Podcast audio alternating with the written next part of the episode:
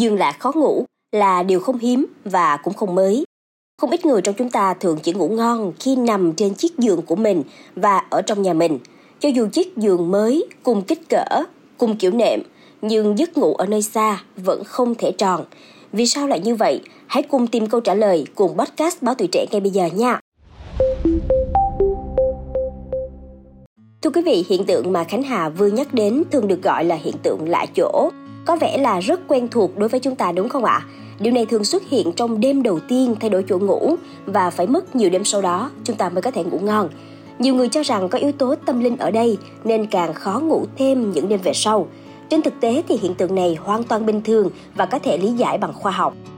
Một nghiên cứu được các nhà khoa học Mỹ thực hiện năm 2016 đã phát hiện ra rằng phần não bên trái của chúng ta vẫn hoạt động nhiều hơn phần bên phải khi ngủ ở giường lạ đêm đầu tiên, đặc biệt là ngay cả trong giai đoạn ngủ sâu.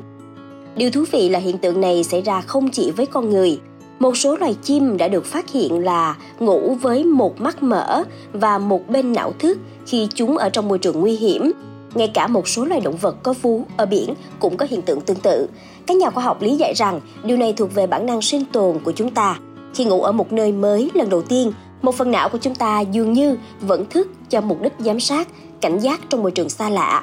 Do đó chúng ta sẽ có cảm giác trằn trọc, không ngon giấc, thậm chí là còn rất nhạy cảm và tỉnh dậy nhanh hơn bình thường rất nhiều.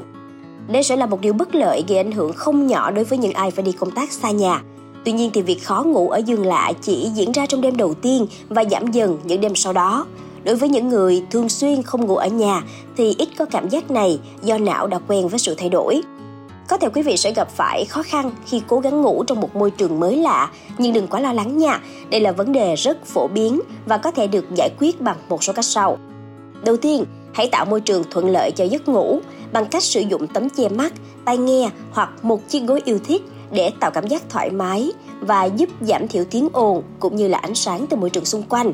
Tiếp theo là chúng ta hãy tập trung vào hơi thở.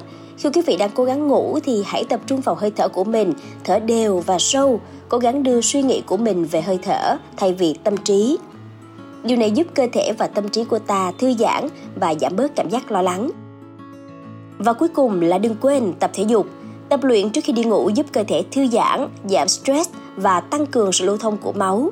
Tuy nhiên là hãy tránh tập luyện quá gắt gao hoặc quá muộn vào buổi tối, quý vị nha.